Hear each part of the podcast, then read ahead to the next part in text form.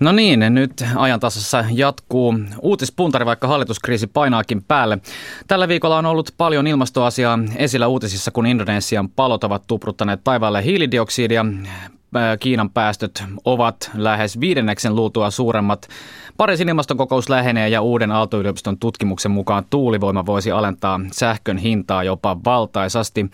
Taklataan näitä aiheita aivan tuota pikaa. Vieraina ovat tänään täällä maailman luonnonsäätiö WWFn ilmastoasiantuntija Karna Kolle. Hyvää iltapäivää. Heipä hei. Sekä energiateollisuus ryn johtaja, energia- ja ilmastopolitiikkaan erikoistunut Jukka Leskelä. Hyvää iltapäivää. Iltapäivää vaan. Otetaan nyt kuitenkin tähän akuutin hallituskriisin takia, kun Bu Kaspersiakin on kuunneltu tuolla valtioneuvoston toisessa kerroksessa, niin pakko kysyä teiltäkin, että miten ihan teidän näkökulmastanne, miltä tällainen ö, hallitusvatulointi oikein näyttää? No yleensä jos politiikka on rikki, niin asiat aina kärsii. Ja nyt tietysti mitä tahansa tapahtuukin siellä politiikassa, niin soisi, että – tapahtuisi aika nopeasti ja päästä eteenpäin. Että meillä on ihan valtavia asioita näissä ihan energia- ja ilmastoasioissa, mutta monissa muissakin asioissa, jotka pitäisi ratkaista ja yleensä aina tarvitaan politiikkaa kuitenkin sitten mukaan. Joo, siinä mielessä samoilla linjoilla, että itse olen itse asiassa asunut Belgiassa aikaisemmin, jossa kesti 500 päivää ennen kuin saatiin muodostettua hallitus ja tämän tyyppinen odottelu on todellakin semmoista, joka sitten äh, jarruttaa aika monia prosesseja. Että esimerkiksi tuon Pariisinkin jälkeen aletaan välittömästi vääntämään Euroopan unionin omia ilmastotavoitteita ja kalibroimaan niitä sitten myöskin tämän Pariisin lopputulosten kanssa. Eli mikäli meillä tässä on tulossa poliittista kriisiä, niin ajoitus ei ole mitenkään varsin hyvä tähän. Niin, että tämä vaikuttaisi jo sitten ihan näihin ilmastoneuvotteluihinkin. No ilmastoneuvotteluihin ei välttämättä, koska Suomihan siis toimii EUn alla ja EU on käytännössä se, joka vie näitä prosesseja eteenpäin. Mutta totta kai siis se tarkoittaa sitä, että meillä täällä sisäisesti monet asiat liiku. Ja tota, pitää ottaa huomioon myös se, että esimerkiksi nyt jos kokoomus lähtee hallituksesta, niin ilmastorahoitus on sellainen asia, joka koskettaa juurikin niitä ministereitä, jotka kokoomuksessa ovat. No miten, miten te nyt ihan tässä, vaikka ette ole suoranaisesti nyt politiikassa suoraan mukana, niin hallitus on tässä nyt jonkin verran kompastellut jo tämän puolivuotisen taipaleen aikana ja nyt näyttää erittäin pahalta. Luuletteko te, että näemme seuraavan hallituksen vuonna 2019 vai jo hiukan ennen? Ei taida olla meidän asia arvioida sitä, että hallituksella on nyt ollut näitä omia sisäisiä erimielisyyksiä, mutta hallituksella on myös ohjelma, jossa on hyvin paljon tärkeitä asioita energia- ja ilmastoasioihin liittyen. Ja tietysti toivotaan, että ne asiat menee eteenpäin. Ja uskon, että virkamiesvalmistelu ja, ja muu vaikkapa kansallisen energia- ja ilmastostrategian osalta voi edetä, vaikka tämmöisiä kriisejä tässä onkin. Ja kyllä sieltä sitten aikana tulee uusia ministeriöitä, jos nykyiset lähtee ja jos nykyiset jatkaa, niin ehkä saadaan sitten nopeammin päätöksiä, mutta – mieluummin itse keskittyisin näihin asioihin. Joo, kyllä tässä T-lehtien lukemiseksi menee nopeasti, jos heitetään veikkauksia. No siirrytään sitten tästä hallitusdramatiikasta muihin asioihin. Pariisin ilmastokokous todella lähenee, se alkaa nyt kuun lopussa ja kokoukselle on asetettu suuria toiveita samalla melko vähän odotuksia, näin ehkä voisi sanoa. Aiheen alle tippuu enemmän tai vähemmän periaatteessa kaikki ilmastouutiset myös, mitä tälläkin viikolla on uutisissa ollut, tai ainakin nivoutuvat siihen ja hiilidioksidipäästöjen määrään, mutta aloitetaan nyt kotimaasta ja tuulivoimasta. Tällä viikolla uutisoitiin, että Aalto-yliopiston tuore tutkimus kertoo, että tuulivoima saattaa tiputtaa sähkön hintaa Pohjoismaissa liki 70 prosenttia ja että voimayhtiöt menettäisivät samalla tässä miljardeja. Tutkimuksen mukaan sähkönostajien sähkölasku putoaa tuulivoiman vuoksi 18 miljardista alle 6 miljardia euroon vuoteen 2020 mennessä. Miltä tämä teistä kuulostaa? Onko tämä tutkimus uskottava? Jukka Leskelä ainakin ehti tästä jo myös jotain kirjoittaakin. No, tässä tietysti on kyse yhdestä mallinnuksesta ja on tietysti aivan selvä asia, että kun isoilla yhteiskunnan tuilla tuodaan sähkömarkkinoille paljon uutta tuotantoa, oli se sitten tuulivoimaa tai mitä hyvänsä tuotantoa, niin, niin kysynnän ja tarjonnan tasapaino muuttuu ja, ja silloin tämä tukkumarkkinahinta alenee. Hieman ennenaikaista ilakointia ehkä sitten tämä 70 prosentin sähkölasku ale, koska tutkijat itse varoittelivat tässä, että lopulta kaikki nämä kustannukset, mitä sähköjärjestelmään tulee, niin tulee asiakkaan maksettavaksi. Jos me teemme kalliin järjestelmän, niin lasku tulee olemaan suuri.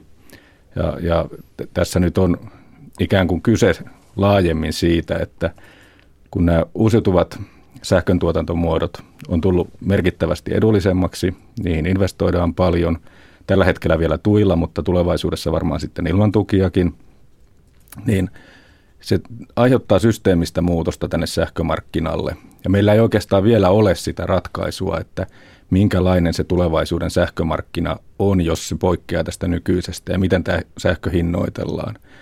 Ja tämä tutkimus koski sitä, että, että jos tällä nykyisellä sähkömarkkinamallilla mennään, niin kuin ihan taatusti vielä mennään seuraavat viisi vuotta, niin, niin tämmöinen hinnanalennus tulee. No nyt meillä on jo niin alhaiset sähkön tukkumarkkinahinnat, että voisi sanoa, että, että tästä alennuksesta on kyllä valtaosa jo toteutunutkin. Et siinä mielessä tässä ei ole meille toimialana mitään uutta, mutta, mutta tämä tulos oli uutisoitu nyt aika hätkähdyttävästi ja se on aiheuttanut tuolla niin julkisessa keskustelussa sitten aika paljon hämmennystä. Miten Karna Kolle? No tota, mehän koetaan, että mitä enemmän tulivoimaa, sen parempi, että siinä mielessä olemme iloisia siitä, että tulivoima saattaa ottaa isommankin osuuden tästä markkinasta. Mutta ehkä se iso kysymys on myöskin se, että miten tähän nimenomaan sopeudutaan. Kuten tässä tulikin ihan hyvin esille, että se tarkoittaa, että sähkömarkkinat tulevat mullistumaan tavalla tai toisella, halusimme tai emme. Että se vaatii ehkä sitten sellaista luovaa ajattelua jo tässä vaiheessa, että miten me integroidaan nämä uusiutuvat, koska ne lähtevät nyt liikkeelle semmoisella tahdilla täällä, toivon mukaan Suomessa, mutta myös maailmalla. Että kyllähän sähkö, tota, tästä tuulivoimasta ja myöskin auringosta on tulossa ne halvimmat energiamuodot tulevaisuudessa. Niin, mm, Jukka Läskelä, sinä kirjoitit myös, että tämä tukipolitiikka nimenomaisesti on ongelmallista, jos se menee laajempaan mittakaavaan, että kaikkia sähkön muotoja sitten jossain vaiheessa tuetaan, mutta miten, miten teillä WWFssä nyt nähdään esimerkiksi tämä tuulivoiman tukeminen? Onko se hyvä asia vai pitäisikö alan alkaa itse jo, jo kantaa itse itseään? No sitä on vaan vaikea sanoa, mikä on optimaalinen hetki, että on lapsi lähtenyt kotoa, mutta tärkeää on se, että, äm, että markkinat kasvavat ja mielellään nopeasti. Että siinä mielessä kyllä tukea tarvitaan ja se on ihan ok, että loppupeleissä sitten myöskin lopetetaan. Että sehän ei sinänsä ole mitenkään ongelma. Että ehkä enemmän peräänkuulustaisin sitä, että se on aika polarisoitunut tämä tulivoimakeskustelu ja ehkä huonoista syistä meidän kannaltamme. Sanoisin vielä tähän sen, että että se nykyinen malli, jossa, jossa tuetaan aika isoa osaa meidän tuotannosta, on johtanut siihen, että Euroopassa oikeastaan 7-80 prosenttia sähköntuotantoinvestoinnista on perustunut tukiin. Investorin ei ole tarvinnut välittää yhtään, tarvitaanko sähköä tai mikä sen sähköarvo markkinoilla on. Tämä on jatkunut vuosia. Ja tämä vuosia jatkunut kehitys johtaa ennen pitkää siihen, että koko sähköjärjestelmä kaatuu veronmaksajan syliin. Ja, ja se on se huoli, mitä me kannamme tässä. Emme sitä, että tuleeko tuulivoimaa vai ei. Tuulivoima sopii mainiosti tänne meidän markkinoille ja meillä on erittäin hyvät mahdollisuudet nimenomaan Pohjoismaissa lisätä tuulivoimaa. Että, että siinä mielessä tämä ei ole mikään ongelma, vaan tämä systeeminen muutos sähkömarkkinoilla on se ongelma. Me ajetaan sellaista mallia, että, että energiajärjestelmä olisi ikään kuin hyvinvoinnin tuoja, kilpailukyvyn ostovoiman tuoja, eikä niin, että se on joku kohde, johon sitten pumpataan yhteiskunnan rahaa jatkuvasti.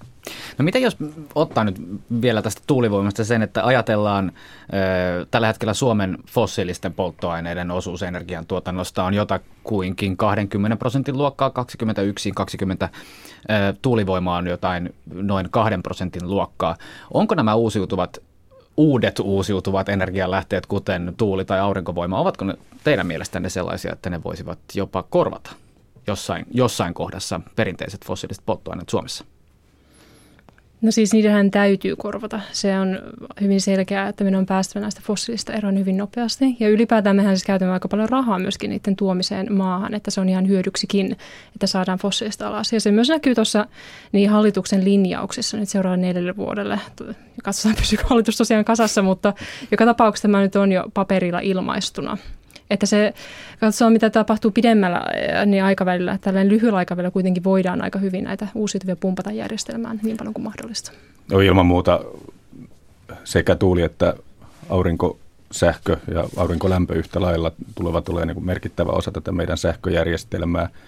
Ja fossiilisista tullaan luopumaan ennen pitkää. Eli, eli siinä mielessä varmasti näiden merkitys tulee olemaan suuri tulevassa sähköjärjestelmässä. Ja sähkömarkkinat ovat sitä varten, että uudet teknologiat, kun ovat parempia kuin vanhat, ne tulevat ja syrjäyttävät vanhat, eikä siinä ole mitään sinänsä ongelma. Näin pitääkin käydä.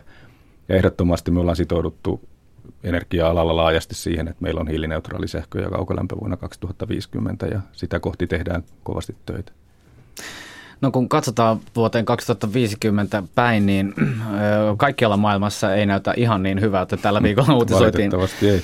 tällä viikolla uutisoitiin myös, että, että Kiinan aiemmin ilmoitetut hiilipäästöt ovat olleet peräti 17 prosenttia alakanttiin ja talouselämä-lehti tästä kirjoitti, että Kiinan ilmoittamatta jättämät hiilipäästöt ovat enemmän kuin Saksan vuotuiset kasvihuonepäästöt yhteensä. Samaan aikaan Indonesiassa roihua niin, että Indonesia on noussut ohi Venäjän ja Japanin maailman neljänneksi suurimmaksi kasvihuonepäästöjen tuottajaksi. Yksistään nämä metsäpalot, jotka Indonesiassa nyt roihuvat, ovat lähes Venäjän vuotuisten päästöjen tasolla. Minkälaisia ajatuksia nämä uutiset teissä herättävät? No tuo Indonesian palojen tilanne on sellainen, joka on valitettavasti ainakin omasta mielestäni aliuutisoitu. Että se, mistä puhutaan nyt, niin on aivan valtava ekokatastrofi. Semmoinen, mitä ei ole nähty vuosikausiin. Ja tämä, on, tämä uhkaa monella tapaa sekä meidän planeetaarista systeemiämme, eli pitää alkaa jo kyseenalaistamaan sitä, onko kaksi astetta mahdollista. Ja tämä on itse asiassa tänään olen viimeksi lukenut tästä, että australialaiset tiedemiehet ovat sitä mieltä, että nyt tämä ikkuna, aikaikkuna, mikä meillä on saada päässyt laskuun, on vähentynyt peräti kahdella vuodella tämän asian takia. Mutta on myöskin palot leviämässä nyt semmoiseen alueelle, missä meillä on vaan, niin eläinlajeja, jotka on hyvin kriittisessä tilassa, kuten esimerkiksi orangit, joten tässä ollaan menettämässä sekä biodiversiteettiä että hiilibudjettia samaan aikaan. Tämä on tosi valitettava asia ilmaston kannalta ja, ja tietysti ympäristön kannalta, eliöstön kannalta ylipäätään, tämä Indonesian tilanne. Kiinan päästöjen tilastoitu kasvu, niin, niin siinä on tietysti korjausliike siihen, että näihin kasvihuonekaasupäästöihin liittyy jonkun verran epävarmuuksia ja, ja Kiinassa se on oikeastaan ollut tiedossa aikaisemmin, että siellä on liian vähän näissä virallisissa raporteissa näitä päästöjä. Tämä nyt on aika suuri määrä, mikä nyt, nyt sitten paljastui, neljäsosa EUn päästöistä lähes. Niin se tietysti tarkoittaa sitä, että päästöjä pitää vähentää sitten nopeammin ja enemmän jatkossa.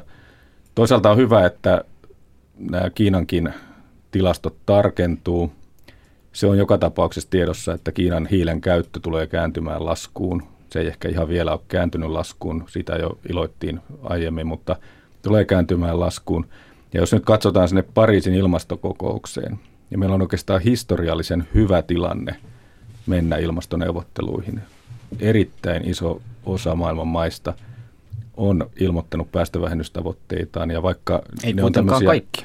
Ei ihan kaikki, siellä on öljytuottajamaita, jotka eivät ole niitä tehneet, mutta, mutta on arvioitu, että näillä tehdyillä lupauksilla, jos edes niistä voidaan sopia, mitkä maat ovat omaehtoisesti luvanneet, niin voitaisiin päästä plus 2,7 asteeseen, kun oltaisiin muuten menossa jonnekin neljään asteeseen lämpenemisessä, eli, eli huomattava parannus.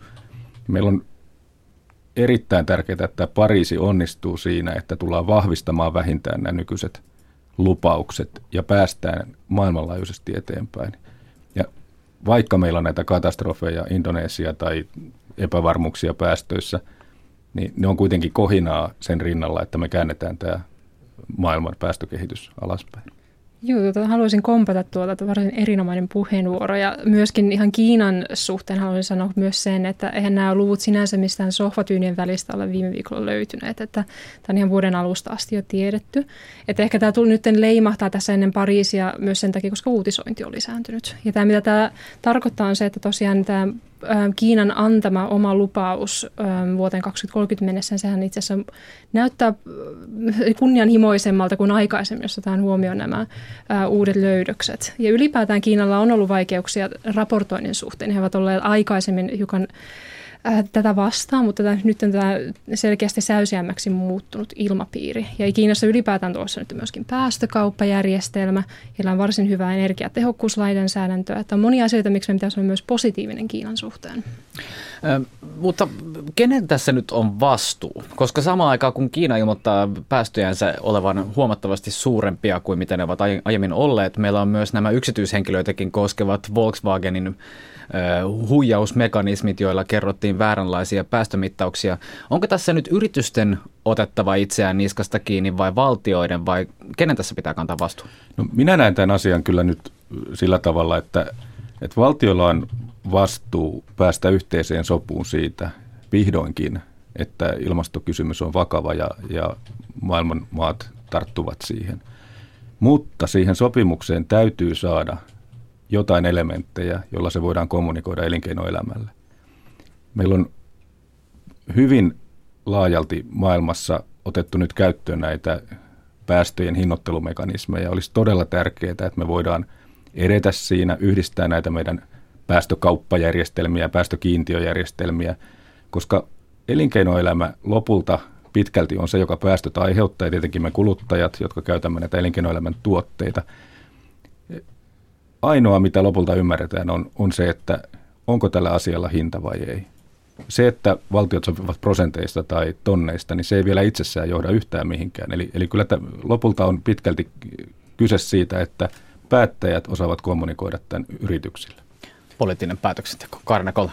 Sanoisin, että pitkälti näin, että nythän on tullut ihan viime aikoina myöskin tutkimuksia, että elinkeinoelämä tai bisnekset ylipäätään voisivat itse asiassa kattaa 65 prosenttia kaikista päästövähennyksistä. Ja mikä on hienoa on se, että itse asiassa yksityispuolella myös usein on vähän erilaista ehkä dynaamisuutta, mitä aina kaikkialla valtioiden tasolla näe. Että se, jos me saadaan lisää Unileverin kaltaisia ää, bisseksiä, jotka oikeasti haluavat muuttua, oikeasti kääntää kelkaan uuteen suuntaan. Ja siis se on ehdoton mahdollisuus. Ja tässä Pariisinkin sopimuksen alla tällä ollaan nyt luomassa tilaa, joka on se hyvin positiivista, koska se vaikuttaa siitä, että yritykset myös niitä, jotka joutuvat täy- panemaan käytäntöön monia näitä uudistuksia. Ikävä kyllä meiltä loppuu nyt aika kesken hallituskriisin puskiessa päälle, mutta kiitoksia tästä uutispuntaroinnista silti Karina Kole ja Jukka Leskelä ja täällä studiossa teille jaan vielä nenäpäivän kunniaksi punaiset nenät, jotka voitte laittaa ne niin ne. Laitan välittömästi. Kiitos kovasti.